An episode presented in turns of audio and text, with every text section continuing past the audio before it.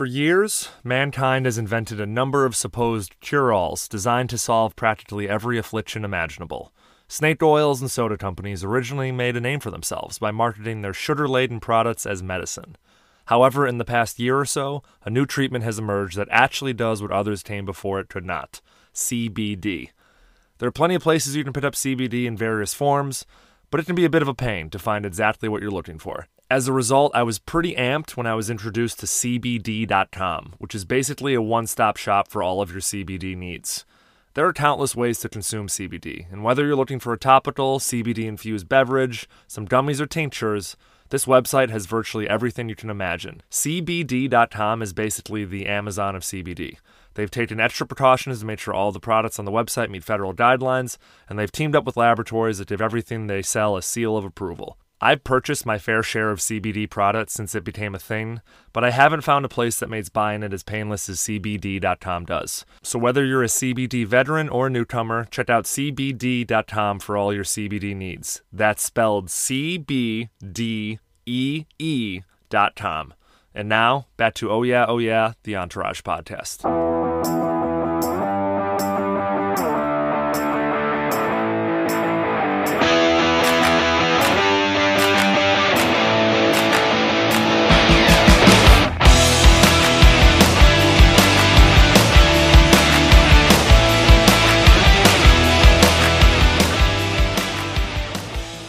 Twas two nights before Christmas and all through the podcast.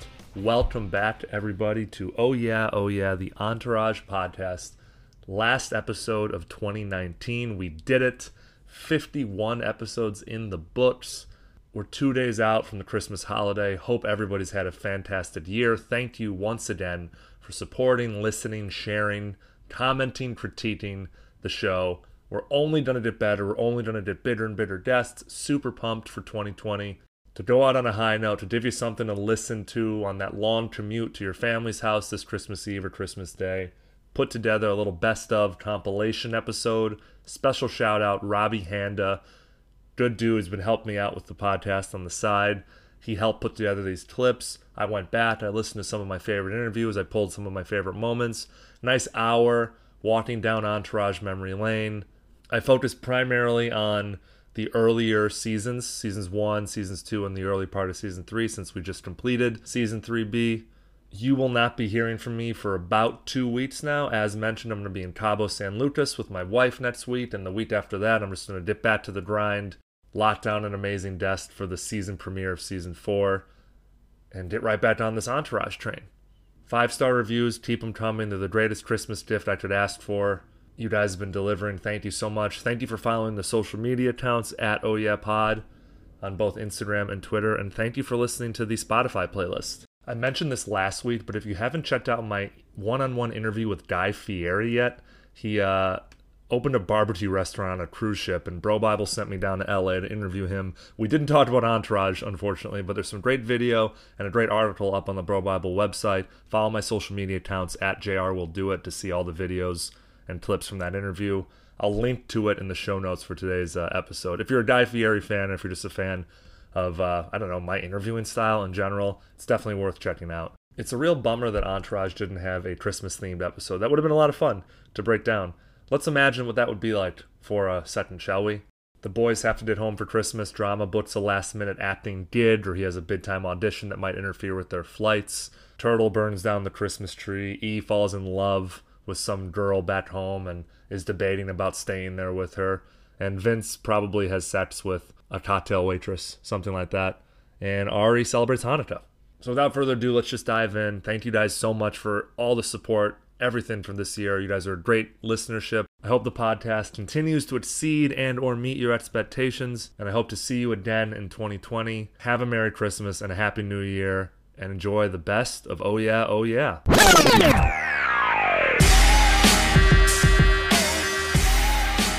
Crushed. So that I mean that leads us to best celebrity cameo, which we've touched on here like a, a bunch. It's Val Kilmer, right, hands down. Yeah, it's it's Kilmer. I mean, there are episodes that have a ton, like you know, probably five or six to choose from. There's a there's an episode with Matt Damon and LeBron Yeah, James. in the same scene.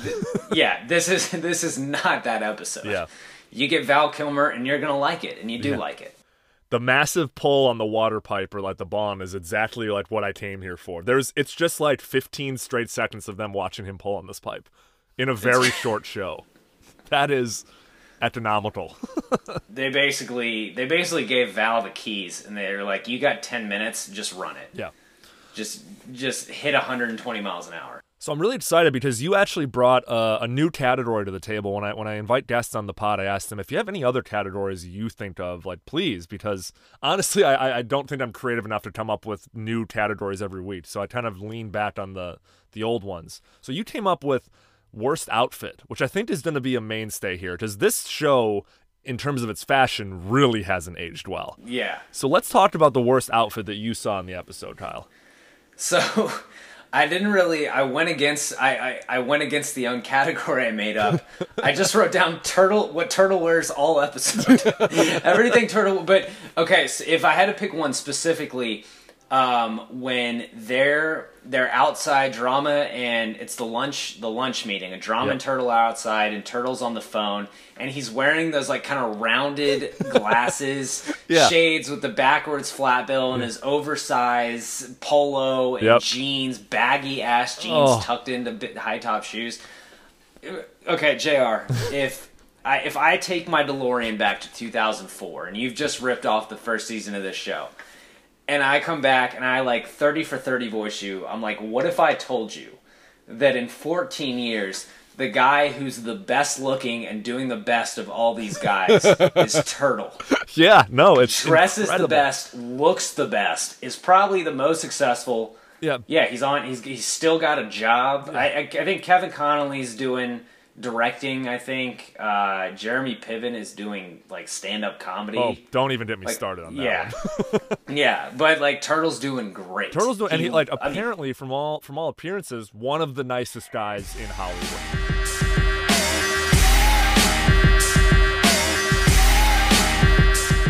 Let's get Beautiful. into it, Anthony. What was your favorite moment from this episode?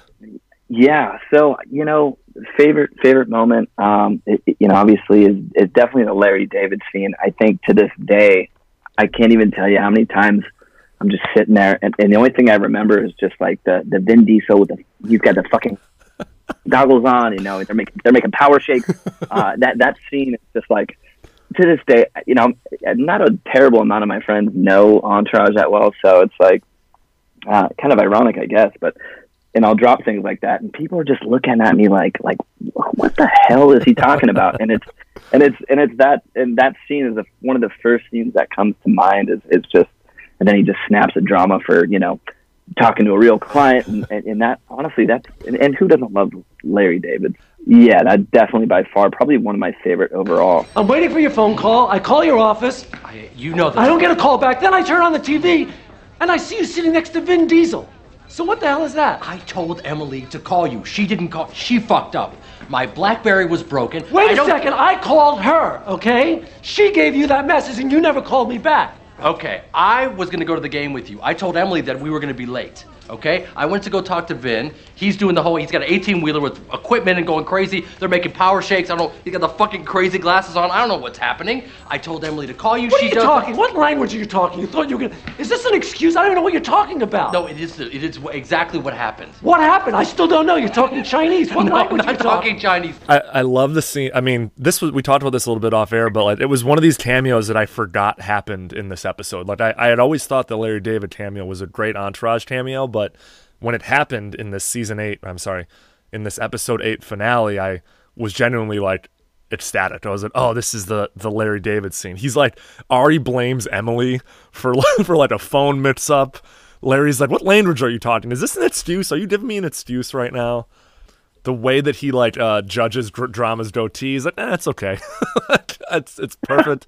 it was like it was like a quick little scene uh, out of Curb Your Enthusiasm, smack dab in the middle of the Entourage finale. So worst celebrity cameo. I wouldn't say she was the worst because she offers like a nice bit of clout and pull at the end of the season. It kind of showed that the show to draw in celebrity guests, but Vince has been bitching to E or has been bothering E for the past two episodes. Put me in touch with Scarlett Johansson. Put me in touch with Scarlett Johansson. And when they're on the runway, E picks up his phone, hands the cell phone to Vince, and it's Scarlett Johansson. Hey Vince, it's Scarlett. Is this uh is this bad time? Hey, Scarlett! Hey, how are you? Where are you? I'm in New York. I just got in. Really? I, I'm on my way to New York right now. You want to grab a late dinner? Uh let's let's make it an early breakfast. Well, I'll tell you what, I'll call you when I land. Okay. Cool. Talk to you later. What did we think about this cameo, though, Anthony? Um, yeah, so you know, yeah, I, I'm a big fan of Scarlett Johansson Sure. in general. I mean, I think that we can all agree she's she's great. Uh, not by her own design, but yeah, kind of uh, the whole episode. We're just going like, like fuck you, Vince, and Yeah. and and this is just kind of ridiculous, and leave him alone, whatever. But but you know, when it finally comes around and she's on there, it's like, how can you hate her? And like, uh, that's almost auxiliary to what's going on. But uh, it, you know, the fact that he pulls it off and all and all this stuff, it just it makes it that much more of like a a valuable cameo. But yeah, I would say I would say the way we're going to classify it is like the worst cameo by the way the cameo was brought on. Yep. Just because he's just getting pummeled the whole episode and. Uh, you know the way Vince is bringing us on is just you know uh, just a little ridiculous.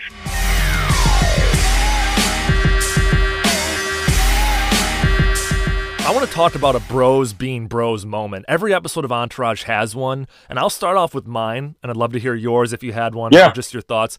I love the scene when they're walking and talking into Ari's office, and they're talking about having sex with a girl on her period. So, you're saying you'd have sex with a girl on a period drama? Who wouldn't, man?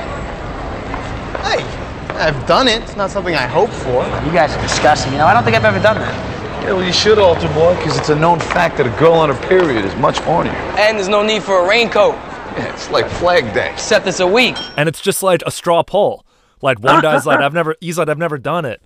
And drama's like, I only do it. And there's there's all these different theories floating around, and they're trying to convince them I loved it. I love that moment. Yeah, it was. You know, to be honest with you, I used to be the guy who, like, if I saw period blood or whatever, I'd be like, I can't do it. I can't do it.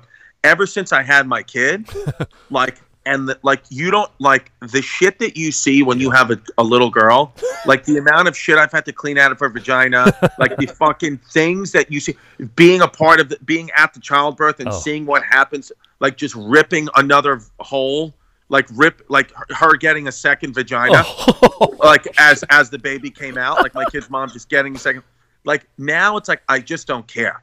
It's like if you got if you're on your period whatever i just i get it i get Yep, it yep. but before that i just i would be more like yeah i don't know if i you know i would just try to convince her to give me a blowy Yep. Yep. 100%. Well, you're not in the mood, but, and E does this to his girlfriend in this episode. So, I, what I liked about this scene specifically, the, the walking and talking about the period, is like we've all had that conversation with our boys where like one dude's done something and the other three haven't, or vice versa, or one dude hasn't done something and the other three are giving him like the pros and cons of it.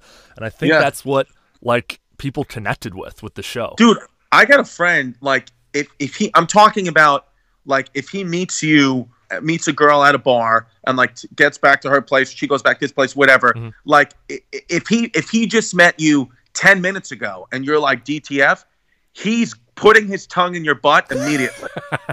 He all he does is eat butt. And he said there's been multiple times in his life where he's been eating a girl's butt and he's come and just left like he's obsessed with munching butt and i'm like dude you're gonna die you're gonna get a coli one Yep, day and yep. legit die Your tongue's gonna fucking fall off. yeah no he has strep throat like at least six times a year and he's like i gotta go to the doctor i know what's going on i'm like stop sticking your tongue in random girls assholes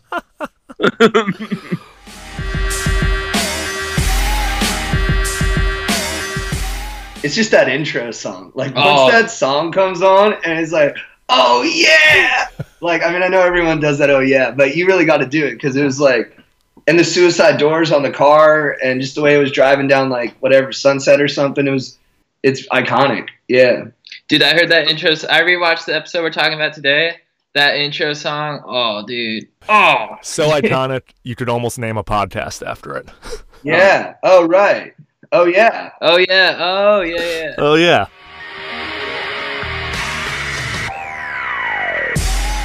Drama's fucking calf implant obsession is one of the funniest things in the show early on. He's like finally kind of stands up for himself to his like kind of bitchy girlfriend, and then you got Vince sitting courtside at the Lakers game with Ari, like tense all around. And I like how he's taking it to Ari at the game too. He's like he's still being chill, but he's also like, you know what, fuck you, dude. Like I don't need to be a superhero. yeah, they talk a lot of shit to each other. Yeah. I'm like, I don't know if this is conducive to a healthy work environment. They're just like, shut up, idiot. yeah. What, we're not talking? Please. Who's not talking? I'm watching the game. Hey, besides, didn't you fire me? I fired you? You're gonna let him interpret? He doesn't even speak the Oh, language. God. What did he say again? He said, do Aquaman to find a new agent. That's what I recall. Lamar Odom scored or something. He's like, fuck yeah. Lamar Odom was pretty hard on drama about the Cavs too. Yeah. like not the Cleveland ones, but like he was like, Hey, Lamar, what's up? I want to ask you, what, what do you do for your legs, man? What? How do you get them looking so good? Vince, man, your brother's a freak, man. Later, man. See you. I was like, oh, Lamar. And dude, that's kind of it's weird to see Lamar in that show with the kind of dramatic irony of knowing what's coming next for him, the hard times that he would fall on. Oh yeah, it was like a young Lamar Odom cameo.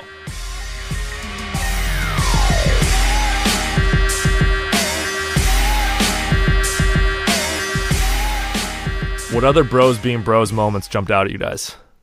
the support they had for E at the Rager, they're like, look, this party's sick, but it sucks if you're gonna be uh whining about the oh they were kind of more supportive about it. They're like, dude, if you're gonna be sad, we're gonna be sad too. And I'm like, that's what you gotta do. No, this is a great party, but we decided if you're gonna be miserable, we're gonna be miserable too. Just for the record, I voted against you, E, but I went with the majority. I'm Miserable. Pissed I got stuck with a $400 hotel room. Oh, Peninsula has a 24-hour cancellation policy. You should at least go jerk off on the bed, man. I mean, you got paid for it. And then Vinny pulls the ultimate bro move and like hooks E up with a perfect 10 model, as you do when you're a movie star. Yeah, she was so down too. she was like, "Oh, what up, little dude? I for sure want to bone you, no questions asked. Let's get it going." I was like, "Damn, dude, he's just got that je ne sais quoi that you can't fake." Yeah. Have you met my boy E? No. Hi. Nice to meet you.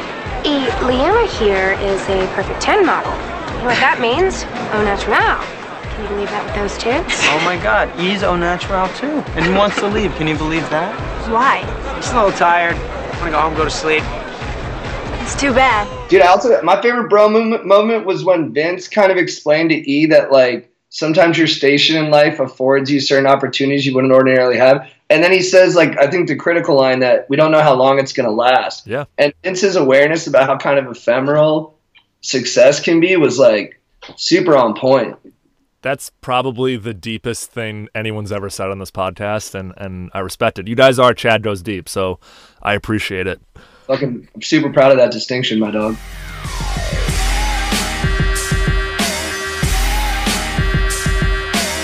But first, I'll, let me talk about some of my favorite moments. Simply when Ari drops the price of the commercial on the boys at Urth Caffé while they're eating.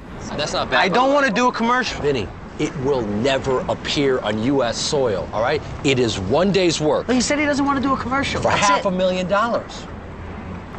What was the director's name again? Cha-ching. I'm sorry, Chang Chung. Boom. I I laughed out loud at how perfect Jeremy Piven is in this moment, and how you know these guys have all these principles. They want to you know they want to do it for the art. They want to do it for Vince's career. But when you get half a million dollars waved in front of you, it's a pretty easy decision. So I watching that episode again yesterday and knowing what happens when Ari brings that up. First, when he says it'll never air in American soil, my first thought was, "Holy crap! This is pre YouTube." Yep. You know, now you get Kobe commercials in every country that you can watch. That Kobe was probably pitched in 2005. This will never be on American soil. Well, guess what? He didn't know YouTube was coming. So I was thinking about that with Vince that he, you know, this would have gone viral. Oh, 100%. And it probably would have been good for him. But at the time, this this is something legitimate. That this stuff happened all the time. Yep. Um, you know, you can go back to Michael Jordan, and there was there were things taped internationally that you just assumed would never see the light of day in the U.S. When when you see any of them, when you see um, George Clooney do one of his commercials, or, or Leo DiCaprio does like watch commercials in Asia, and it's like yeah, these are massive paychecks for these guys, and they're just squirreling that away, like and it not being public facing. So, which they got right, by the way, was a good job by uh, the writers getting something like that. Yeah.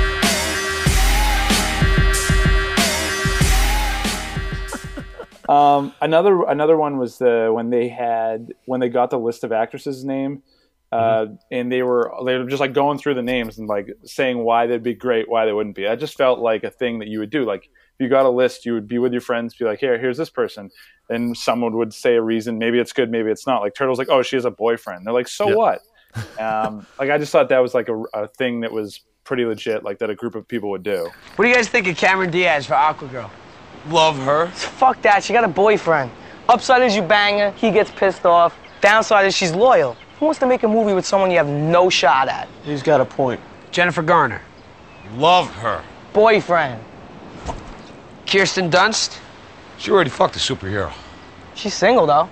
Who else you got? Mandy Moore. You flinched, drama. Bullshit, I was reacting to Mandy Moore. Yeah, and the list is a good list. It's Cameron Diaz. I got a Jennifer problem with the list. If you want to, Oh, all right. Let, what's what's the, what's the issue? I don't know if this is uh, well.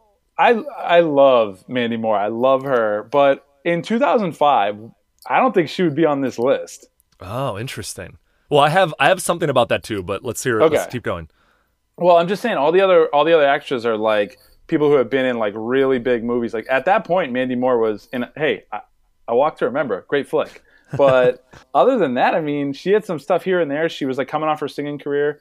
Again, great actress. I love her, Mandy. If you're listening, big fan. Um, but I just sh- her name just kind of stood out as kind of an outlier. But I get it. I mean, they're they're working her into the show, so I don't know. No, I, I the only one I would call kind of BS on is Jennifer Gardner because Jennifer Uh-huh. Gardner at that point had just been on Alias. She was never really a movie star. So Right. Cameron Diaz, Kirsten Dunst, those are two A-list female actresses at Yeah. the time in 2005. So maybe the list is two A-listers and two up-and-comers with Jennifer. Who was the other one? Did they have five?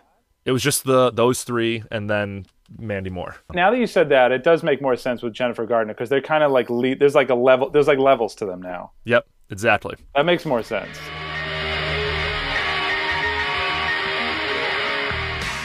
So I wanted to call out one line that isn't one of my favorite quotes, but is worth exploring because uh, I realized something in doing uh, my research for this episode. So when E is grilling Vince about the walk to remember incident in the parking lot after they do their scuba lesson, Yeah. he goes, "Did production get shut down?" And Vince goes, Did they shut down production? Oh yeah, they did shut down production.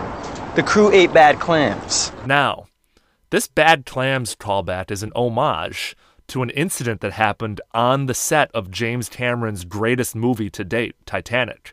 Do you know what I'm Oh. talking about? No, I, I I thought that was just a clear, obvious lie. So I didn't know I- that I- was like a real thing. Maybe. I mean, it, it might be a lie coming out of Vincent Chase's mouth in the plot of the show, but I think this line is in the episode as an homage to on August 8th, 1996, when the cast and crew of Titanic were wrapping up shooting in Shearwater, Canada. They had a midnight meal of clam chowder, and it turned out that the clam chowder was spiked with PCP. Oh my god! Wow. Shortly after they ate the meal, people began to feel woozy. Some people puked. Some people started laughing hysterically. Some were crying. James Cameron, who says that he was stabbed in the face with a pen by a crew member, said that people were moaning, crying, wailing, collapsing on tables and gurneys. The DP led a number of crew down the hall in a highly vocal conga line. I'm being serious. You can't make this stuff up. They were all hospitalized, 60 people. Fortunately, nobody had any long term injuries or death. Wow. Well, that's. I mean, that's. Yeah, I never knew that, and that's clearly what they're referencing because I mean, they're talking about Cameron, and you know, they're they're very in tune with Hollywood. Obviously, Yep. they have a million references. So I guess that's just for the insiders, which you are now, man. Uh, hey man, I'm the Entourage Insider. I did a lot of shit. I did a lot of flack from people for not catching every reference on the show. Oh, so God. I'm trying to step my game up, guys. Everyone who's listening, I'm doing a little bit of extra doodling, spending a little bit of extra time on the IMDb pages. Don't you worry.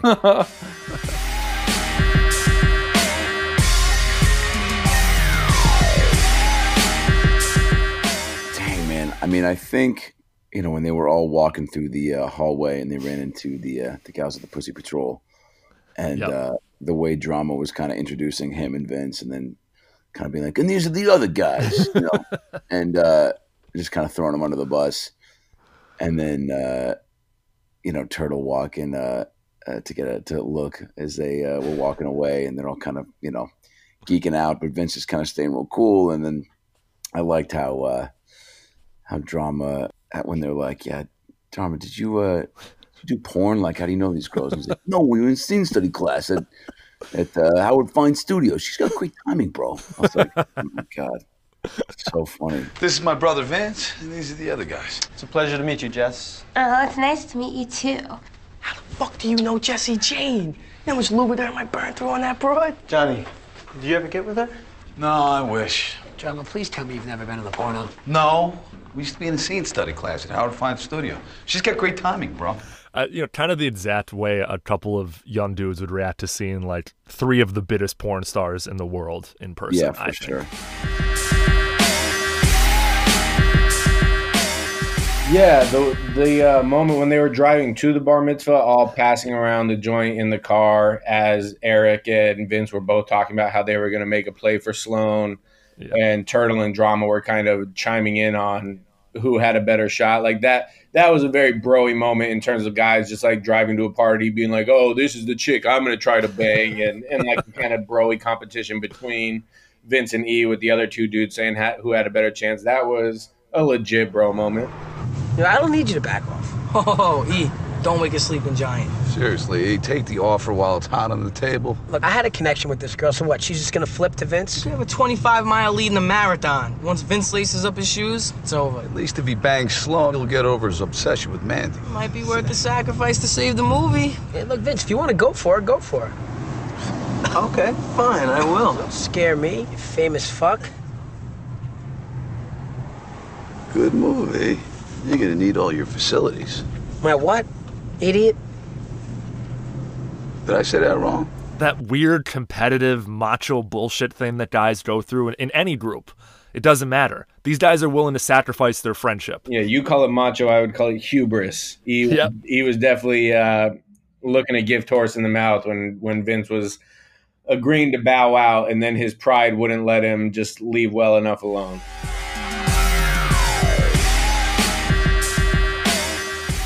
Let's talk about Saigon a little bit. He's he's the face in the crowd. So Saigon, Brian Daniel Carenard, raised in Spring Valley, New York. He served jail time in the late '90s. First degree first degree assault. He shot at someone in a bar. However, when he was in prison, he met with a fellow inmate who rapped, and they started working together.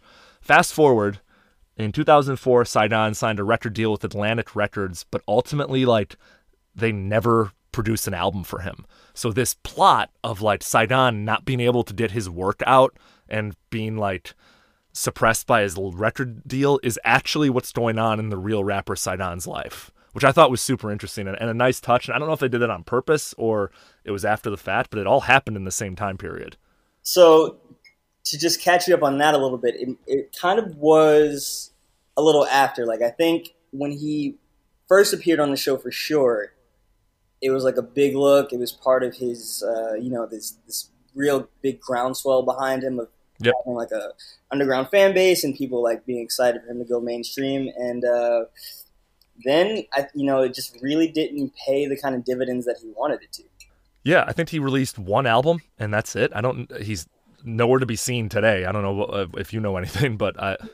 Yeah, I mean, it actually made me look up when the last time he put like a, a mixtape out was, and it was like way back, like 2012, I think.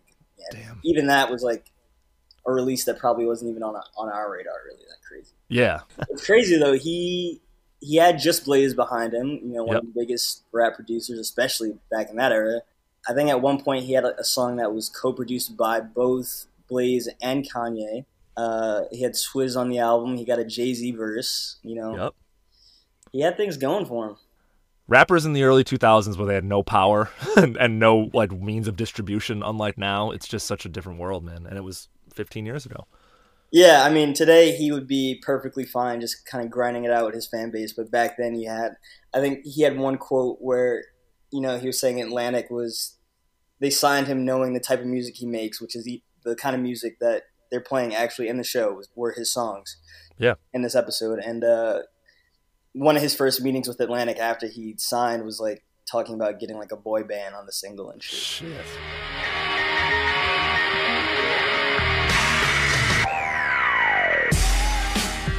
Re- trying to resonate with Vinny as a character. I, I was no, I was not getting ass like Vinny was.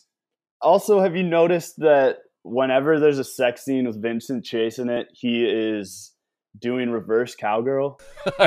that's a great that's a great observation and it's completely correct. He must love reverse cowgirl. Like he's so lazy.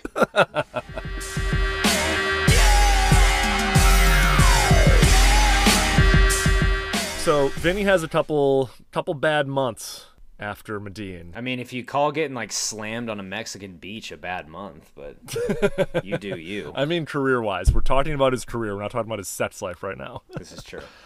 we'll talk a little bit more about the movies he like doesn't do or the movies he passes on, and and, and Smoke Jumpers falls into that category. But in terms of a greenlit go movie, his next role is as Nick Kerouac in Martin Scorsese's Gatsby in 2009. You you mean Nick Carraway? I know my Oh, Gatsby. bad.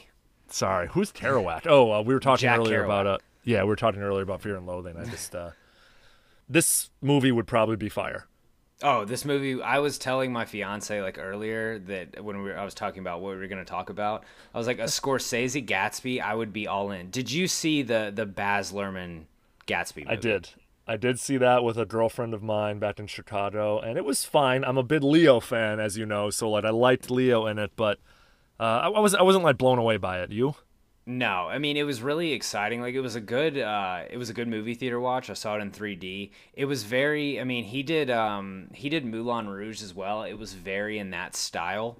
Um, really enjoyable, like Leo and and the aforementioned Tobey Maguire. The uh, Martin Scorsese modern day Gatsby though, like that, that makes my balls tingle. Hello. Hello, Vince. Hey, it's Marty Scorsese.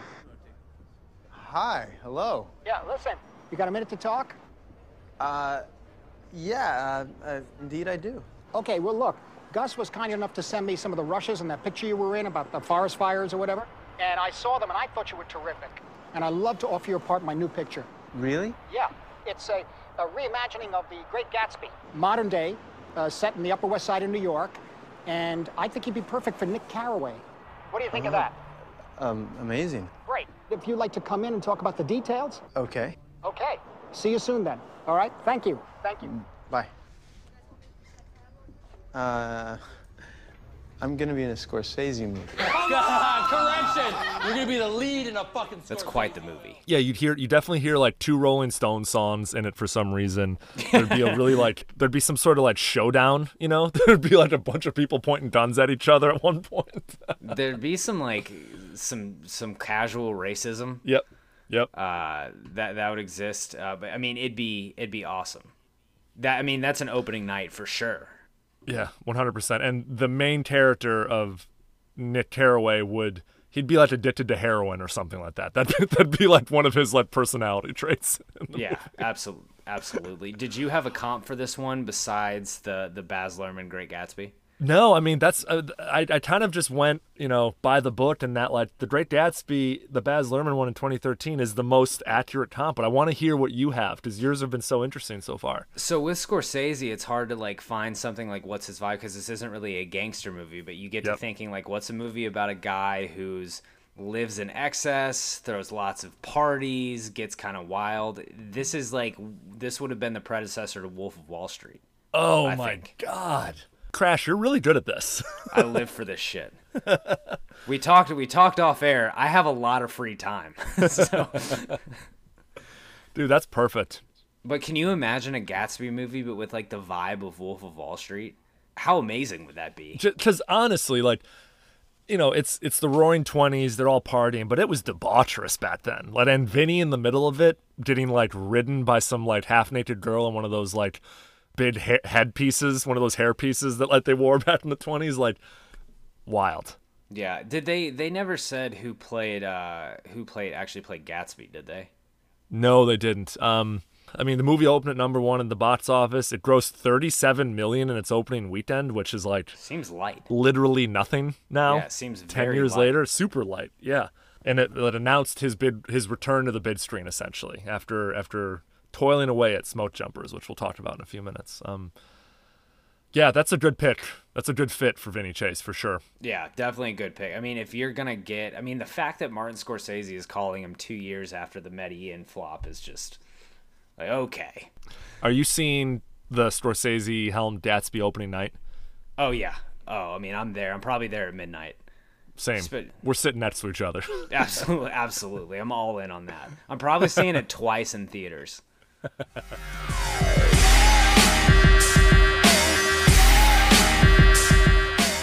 the Dom Award for Worst New Character for me was Dom. What What did you think of this character, Will? I wasn't a Dom guy, and I don't think anybody was supposed to be. I think that was the point of Dom. He had to be this person that you didn't want in their crew, and it was like this perfect gruff entrance, this this like sense of entitlement because he's been friends with them, even though he's in jail for seven years. Is it seven years? Am I right when I say that? Yeah, he says he's been in the tan for five years, maybe seven. You're right. For two joints? Two joints, but then he punches the cop afterwards. that's the Oh, whole that's thing. it. He says he could have been out in a week if he hadn't punched the cop. Which is a little bit of like, I'm like, Vince, you're a pushover if you think this is your fault that the guy's been in prison for seven years. I mean, it. Uh, that's a long time. I don't. I mean, That's I, a long I guess that's that's just a lesson to everybody. Don't punch a cop. But Yeah. I mean, he does what he needs to do, though. He need he's the aggravator. He's the uh, he rubbed you the wrong way, and it's it's purposeful and it's effective. Um, I think that yeah, people don't like Dom, but at the end of the day, you're not supposed to. Well, and like, let me talk about the actor really quick. So he's originally from the Bronx, so that accent, it's all authentic. He was cast in his first movie role at the age of 17 when Robert De Niro cast him in A Bronx Tale. He was a gun dealer named Nicky Zero. He's also been on the A&E television series Breakout Kings. He was Ralph Galino on Oz, and he was most famously Herc on The Wire. So he's, you know, he's been on these HBO, he's in the HBO family. So Mhm. it kind of made sense, and he's good friends with Jerry Ferrara and Kevin Connolly. So it, it made sense that they brought him on board for this. And in this very academic viewing of the show that we have going here, you're right, Will. He he does his job perfectly. He has a he's got like a, a low key great resume when you look at Oh, it. 100%. Like yeah, It's- you wouldn't expect that, but I mean, he is very It's like, and it's a golden resume. It's not like filled with shit. It's like those six roles. Yeah, it's. I'm, I mean, I'm honestly impressed. I'm looking at his his stuff now, and I'm like, oh yeah, he was in that, huh? A little role on Boardwalk Empire. He played uh, Al Capone's brother, Ralph Capone. Like those are all very highly regarded HBO dramas I just listed. So He gets like typecasted, obviously, but like Yeah. it's perfect. If I had if I had his look and his accent and everything, I would I would be completely fine with getting typecasted. Sign me up. Yeah. But what's interesting is like in, in the world of Entourage, it, it didn't work. I was reading an interview with Doug Ellin and he's like, it was completely nuts. It was the only episode that his mother called him after it aired on Monday and was like, I don't get why you did this. And he was and, and Doug was like, No, mom, people understand. He's supposed to be polarizing. And then it was so galvanizing that people really started hating the character and kind of gave the actor Dom Lombarz- Lomandarzi a hard time because he's like a guy from New York. They'd like tell him "fuck you, Dom" in the streets of New York and boo him as he'd walk by, Oh, which that's is messed up. He doesn't deserve that. uh, nobody deserves that. No. It's absurd. so yeah, that's that's the Dom Award. It's Dom, but again, like I kind of see why he was put in the show, and it's also unfair because Will he's gone one episode later. He's like at the end of next week's episode, we won't be talking about Dom anymore. So it's kind of unfair to be like the worst part of Entourage is Dom. He's on screen for like 40 minutes total. it's not that big. I didn't realize he was he had that short of a uh, tenure. Yeah, it just he just resonated so much with so many people. Yeah, I mean, he's a definitely a memorable character.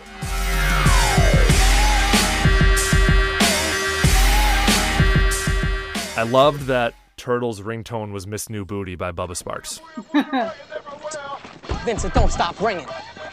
Hello? Yeah, I represent him. Can I call you back in an hour when I get to my office? Vince, this is getting nuts. You think Ari would talk to me? I was gonna say I was trying to figure out what an outdated ref was because I didn't feel like this episode had that many, and mine is just uh, turtle has a ringtone.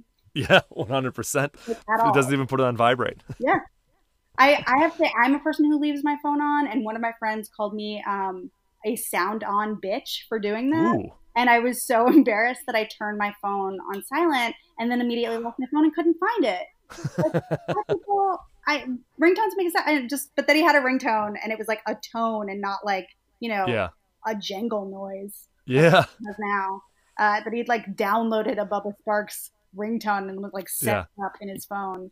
Downloaded the MP3 and then probably like spliced it to the exact moment that he wanted the ringtone to be. Like, oh no, this is the line. This is yeah, This line from Miss New Booty is is the line that encapsulates me personally. yeah. I mean, dude has time to do stuff like that. So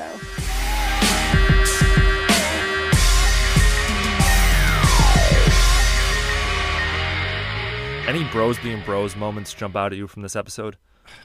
Yeah, this one was tough, but I think uh, I think Tur- when when Turtle goes in and tries to defuse the coffee shop situation. Yeah, I'm afraid I'm gonna have to ask you to leave.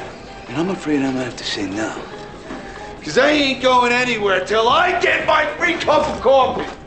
Jesus Christ, Drama, what the fuck? They discontinued my free coffee card. Listen, pal, buy the lousy $3 cup of coffee.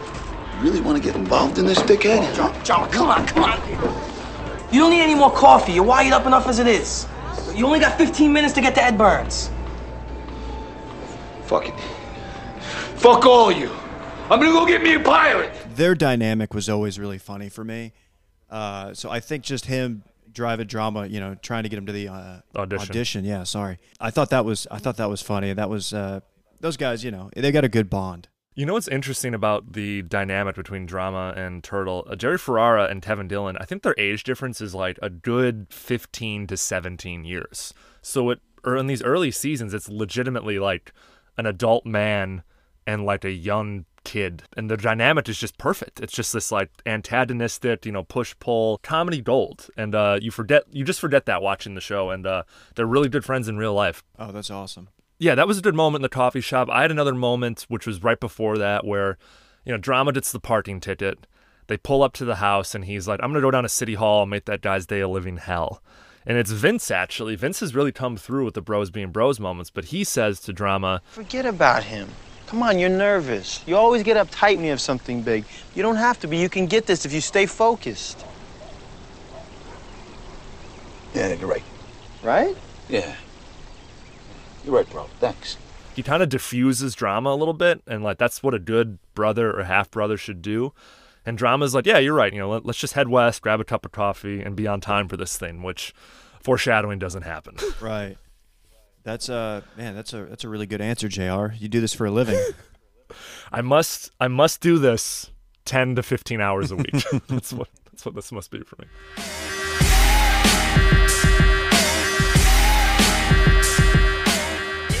I also love I love when Johnny Drama was like, "You hear about my pilot?" I was like, "He's Seth Green." Yeah, no, yeah. no, he didn't. He's in movies. He doesn't hear about your pilot at all. Also, what a what a flagrant way to to bring it up. What's up, Seth? Oh, what's up, bro? How you doing? Did you hear about my pilot? No, congratulations. Thanks, bro. Oh, good for you, man. Could use the word. Answer me this, Matt. I'm outside of Hollywood, obviously. So, like, if someone books a pilot, don't you want to be bragging that you the pilot that picked up to series? Like, why are you going? no, you, you you you do get to celebrate having a pilot since so many of them don't go to series. Um, you want to at least build some heat for yourself. You're always trying to build some heat. You're always trying to brag. It's like what married couples do on on Facebook with their kids in their home and their vacations. Actors have to do with like their successes. You have to really magnify them. So if you book a pilot, there's going to be a Hollywood Reporter article about it. You share sense. it. Made sense. So and in today's you digital wouldn't you wouldn't keep it. Yeah. Yeah. I, I had one one time, and I like to play. I, I well now I'm not doing it. Now I'm saying bragging about it, but I had one one time, and I, I didn't announce it because I didn't want to like jinx it, Uh-huh. but it didn't go. So I guess who cares? But it, it felt weird. It did, you're right. It does feel weird to a little bit weird to celebrate something that might not go. But it's still worth celebrating. You get paid. You do get some cachet You get your you name. get some pay. Yeah, you you say so, but when it fails, then you got some stink on you, which is weird. Yeah. Yeah. I can see that. Good thing this is a podcast because nobody can cancel this.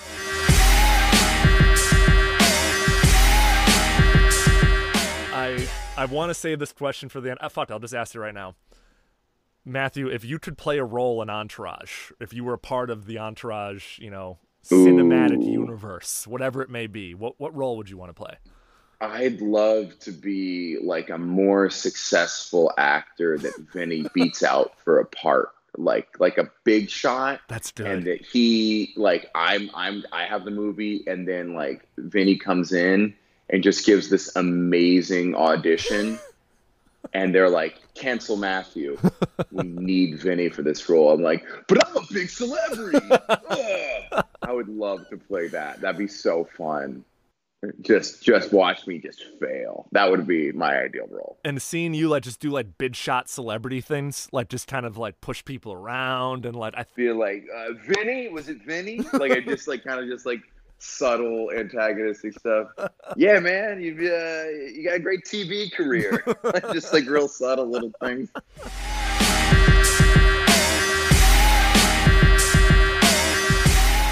What was your least favorite moment in this week's episode? Um, my least favorite moment, I think it was the um when the same thing when Turtle went to go pick up the shoes. You know, as a sneaker guy, uh, I have this, you know, I guess this an eye for like situations like that where they they make sneakers feel dangerous and I felt like they kind of did that a little bit when um when Turtle got out of the car to go pick up the shoes and they had the guys outside lifting weights or whatever it was they're doing, like to give that to make it feel threatening. Yeah. So like that's kind of uh, that kind of hit me the wrong way, but like but you know it's it's it that's you know it's part of the Hollywood lore. I get it, but it's just like ah, it's not like that, guys. Yeah. And we'll talk. Well, we have a category coming up called like, you know, what would be different about this episode in 2019. That's just a bunch of like, I'm not calling all sneakerheads dorks, but it's a bunch of dorks in Right, line. right. Like, wait, you're not you're not gonna get a bunch of Dane banners with like their their fucking right. That's a great great observation. Yeah, I I, I could see why being someone as cultured as you and the sneaker game, like it, it just kind of rubbed you the wrong way. 100. percent Yeah. I want to bring up the guy who worked at the Undefeated in Santa Monica. He really, really, really wanted his sister to have a nice birthday party, which I thought was really weird. That's aw- no, I, it's awesome. Like like here's the thing though, like those guys that work at those shops, they have power. You know what I mean? Because 100%. sneakerheads are trying to get their hands on those shoes. Like they are trying their hardest to get their hands on those shoes. So a lot of those guys, uh, unbeknownst to us, they have a little bit of power, especially when it comes to like, yo, can you hold that poor pair for me? Yeah. And it's like, yeah, I can, but like, what you gonna do for me? Like Yeah. that's there's a there's a term in sneaker in the sneaker world called backdooring. Oh, yeah. Um, where they feel like shops are giving shoes kind of away to like celebrities and holding them for friends and stuff like that, or reselling them themselves. And like this kind of leans into that a little bit of of that sort of power that they have because they have access to this stock, and it's such a high or a hyped item that people want it and people will do anything to get their hands on it. So that that scene definitely plays into that. And I think it's I think it's dope that they used that they had the storyline be like something for his sister because it could have been it could have been something a lot a lot less deep. It could have been like, oh yeah, I want to I want to get a BMW or I want to try and get this. Like it was it was like, yo, I want I want to do this to make sure my sister has a good birthday party. So I thought that was really dope. He's being a good older brother. It was a little weird, but I mean that's that's what Vince and Turtle were trying to do. They're trying to backdoor the line at undefeated. Fifteen hundred dollars cash in your pocket when I arrive. There Hey Vince, I can't take your money, man. But if this is really you, my sister, man, she's a huge fan of yours. If you were to show up at a birthday party, take a few pictures with her and her annoying friends, man, it'd be like you were family. I could never say no to family. Your shoes are cool. The coolest. All right, fine. You got a deal. Nice. But you still gotta hurry. Because if people find us hidden back here, they're gonna tell me a lie. All right, thanks. So every week on Entourage, there's usually some pretty big celebrity cameos in each episode. Unfortunately, this week there weren't any major ones, but there were two small ones in the party scene. Do you know who I'm referring to? Well, I thought the Victoria's Secret girls Yep. were huge because Alessandra, Alessandra Ambrosio, and then Perfect. I, am looking, I'm looking for the other one's name right now. Do you? Isabel Goulart. Isabel Goulart. So Goulart, yeah. So I would argue they're like two of them. I would get the Victoria's Secret magazine. Yep. I probably would use it in a different way that men would, but I would, I would. That's where you like order all your bikinis, and they actually had good clothes back in the day. And I always thought that like they were the two prettiest, but back then no one had Instagram. You just saw them whenever you'd get the magazine. And they've grown to be like such iconic stars and have so many cameos, and their Instagrams are huge, and now they're like huge models, and they're like the two top ones. Um, now they do the fashion shows. I also noticed though that like when they were going around these parties, like the LA parties, the makeup girls were wearing is so different. No plastic surgery, like you see no big lips. Where now, if this it would just be like tons of fillers and and lips everywhere. So I just noticed how like normal all the girls looked, and it was actually like kind of refreshing to me. So let's talk about the Angels a little bit, and then let's talk about how this episode maybe has aged. Yeah. Really quick, as mentioned, Alessandra Ambrosio. As he's, I, I could never nail that accent. You nailed it. Um, in 2012, she was like top five on Forbes' list of highest paid models. She was named one of the most beautiful people in the world by People magazine. Mhm. Isabel Goulart, she was, you know, Sports Illustrated swimsuit issue, Armani Exchange, and she was featured at the end of the 2016 Summer Olympics closing ceremony in Rio. She's Brazilian, yeah. Yeah, it ended with a fireworks display and a tribute to their signature event, Carnival, which showcased their dance culture. A 250 person parade was led by her. Wow. Fucking insane. Wow. And she's just like bringing out his cake like a bottle girl in this episode. She has 5 million followers on Instagram. I'm looking up Alessandra right now, who has 10 million followers on Instagram. She's Jesus. and she's also founder of her own business now. Good for her. So these girls, like, they are fucking way richer than um, Vince, Adrian. They, I would argue that they definitely. It's like a Tom Brady, Gisele type thing. Like these girls are killing Mhm, it. Definitely. So they're they're like the biggest celebrity cameos, yet they go so under the radar for a lot of people. Because to a lot of people, I'm sure it was just like you know, pretty girl in a Victoria's Secret. Also, their their faces look exactly the same, which is hilarious. Maybe like slightly bigger That's lips, insane. but yeah, their faces look the same. we just mentioned it, but so like, how would this episode be different if it took place in 2019, or, or what maybe stood out to you as just being different about this episode? oh, can I say my worst celebrity cameo? Because I have one. Yeah, I didn't realize there was one. Um, I think the worst celebrity cameo was Kobe Bryant, and the, the only thing they showed of him was him passing, Yep. which we all know is something he doesn't do. That's good. So Very good. That's my line I wanted to say for that. My little sports knowledge. No, that's great. He also is wearing number eight, which was his old number, which is that's kind of an outdated Ooh, thing. He changed his I number. Like that. yep. I I grew up on him as number eight, but yeah, he was during that time. Him and Shaq were huge, and I just noticed him passing the ball for someone else to shoot was adorable and fake. Why would they do that? That must have been CGI. I know something. why would yeah like why would they not have him like shooting or like alley ooping it to Shaq? I don't know. Definitely. Well, okay, there was a lot of like outdated things. Sure. But it starts off with um, drama getting Turtle to take photos of him in front of his billboard, and he goes, You got the whole thing? I got the whole thing 1,400 different ways already, drama. Just keep snapping. It's digital. There is no waste. Yeah, only my time. Come on, come on, come on. We're not going anywhere until somebody recognizes me. That was a new thing in 2007, Hannah. he like had to explain that it was digital, which was hysterical. I also thought the party sponsors, Yep. like at the end, like you're like, how's he gonna afford it? And then he's like, guys, you're not gonna fucking believe it. I got sponsors. We're like now immediately they'd be like, okay, you're planning a party. We got all these sponsors. That's just like how influencers live their life. So that was adorable to me. He's like, guys, it's gonna blow your fucking mind. We don't have to spend our own money on this. But it's also so ahead of like ahead of their time. I know there was always like sponsors, but him holding the Svedka before he had to blow a candle is like what celebrity life is all encompassing now. And we don't even notice half the sponsors most of the time. And I don't think most of the general population cares, but I think this episode did a good job of shining a light on like this is how easy celebrities have it. They just need to like hold a bottle up and the whole party is like paid for. Whoa! Don't blow anything out yet. Am I holding this up while you do it? Oh, Jesus, Turtle.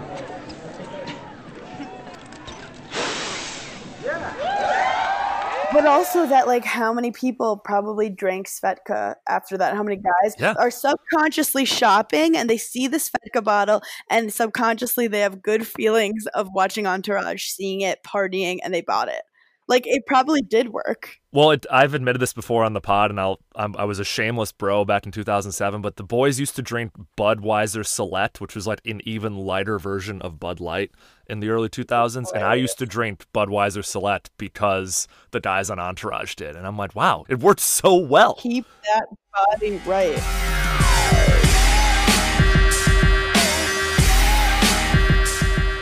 But it's actually not my favorite. My favorite my favorite scene is uh, the the closing part of the counseling session. Oh yeah. in there with his wife, and they're they're talking about uh, their you know communication problems, and he does one of his just his perfectly executed Ari diatribes, and just just uh, he leaves in style. He leaves in, in Ari Gold fashion, and he just it, it's just a great a great closing to that scene. I think. And then, of course, there was the birthday party incident. Everybody stop. I didn't go to the Lakers game because they were playing the fucking Bobcats. And I came here today because I thought this was a session on how my wife could learn to communicate, how to answer a question without a question. Basic Humanity 101, which I thought, given your wall of fucking diplomas, you could easily fix. Or if you couldn't, you could give her a pill that could either fix it or make her a mute.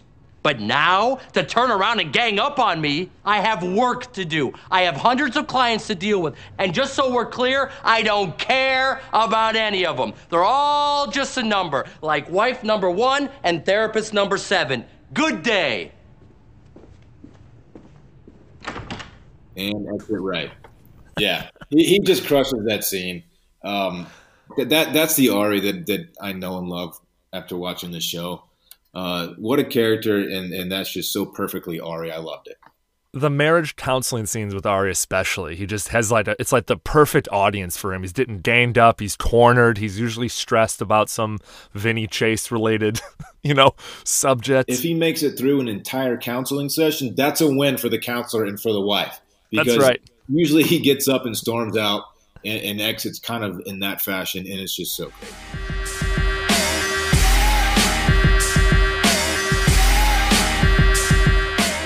Then Scotty's big break. What are you doing now? Actually, Ari, I don't do anything. I, uh, I made a fortune in stamps. what? What, what does that mean? Stamps. Well, stamps.com.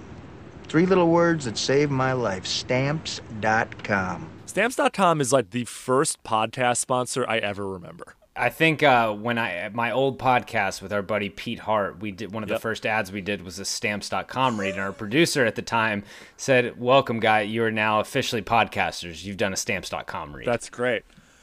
Stamps.com, if you're listening. No, just kidding. Uh, it's interesting is that I remember like old episodes of Maron's podcast and like Bill Burr's first iteration of his podcast. Like that's all they would do was Stamps.com. And like it was just wild to hear that name in an episode of a show that I watched 12 years ago and not realizing the staying power that that had back then. Because everyone's aware of Stamps.com right now because of podcasts and, you know, the way the media landscape works with advertising. and Artie Lange. And Artie Lange. How let's t- let's break this down a little bit. How did he start stamps.com? How did he get involved in stamps.com? See, that's a, that's the thing because they said he was working at Hooters, and like I don't know in like what capacity. Like, was he a bar back? Was he bartending? That's the thing. Like, did did one of because he clearly has connected friends. Where did Ari go? Did he go to like Harvard? I think something like that. He went to Michigan with an MBA from Northwestern. So No, so no, regard- he's no. He says, "I'm sorry." He um, before I have to interrupt you because I'm gonna get a bunch of Entourage fans correcting me in my DMs. Um, no, he says that Scotty was like ahead of Conan O'Brien at the Harvard Lampoon. So like they, I guess they went to Harvard, but so Scotty went to Harvard. like, yeah, so so Scotty went to Harvard, so he he knew people, and let's just say that one of uh, one of him and Ari's friends is something in finance or some sort of venture capitalist guy, or and they're having a random conversation, talking more than he and Ari talk clearly, and he's just like, "Hey man, I know you don't have a lot of money, but take whatever savings you got, put it in this stamps.com thing. It's going to be huge." And then, Yeah. he, and then that's how he gets it. It was definitely a friend. I don't think Scott was the type. I don't think he found that on his own. I think it was definitely a friend tip. and the friend was probably like a drunk who like sat bar side at Hooters like you know every day, and Scott just like supplied him with like aqua velvas every night, and he was like, you know, Scott, you're a good shit. I'm gonna hook you up with this uh, potential business deal that I have, and Scott, being kind of a dumbass, you know, dumps his entire life savings into it and hits the lottery, as Yeah, it says. pays That's- off I- for him. Well, you've convinced me. That's what happened.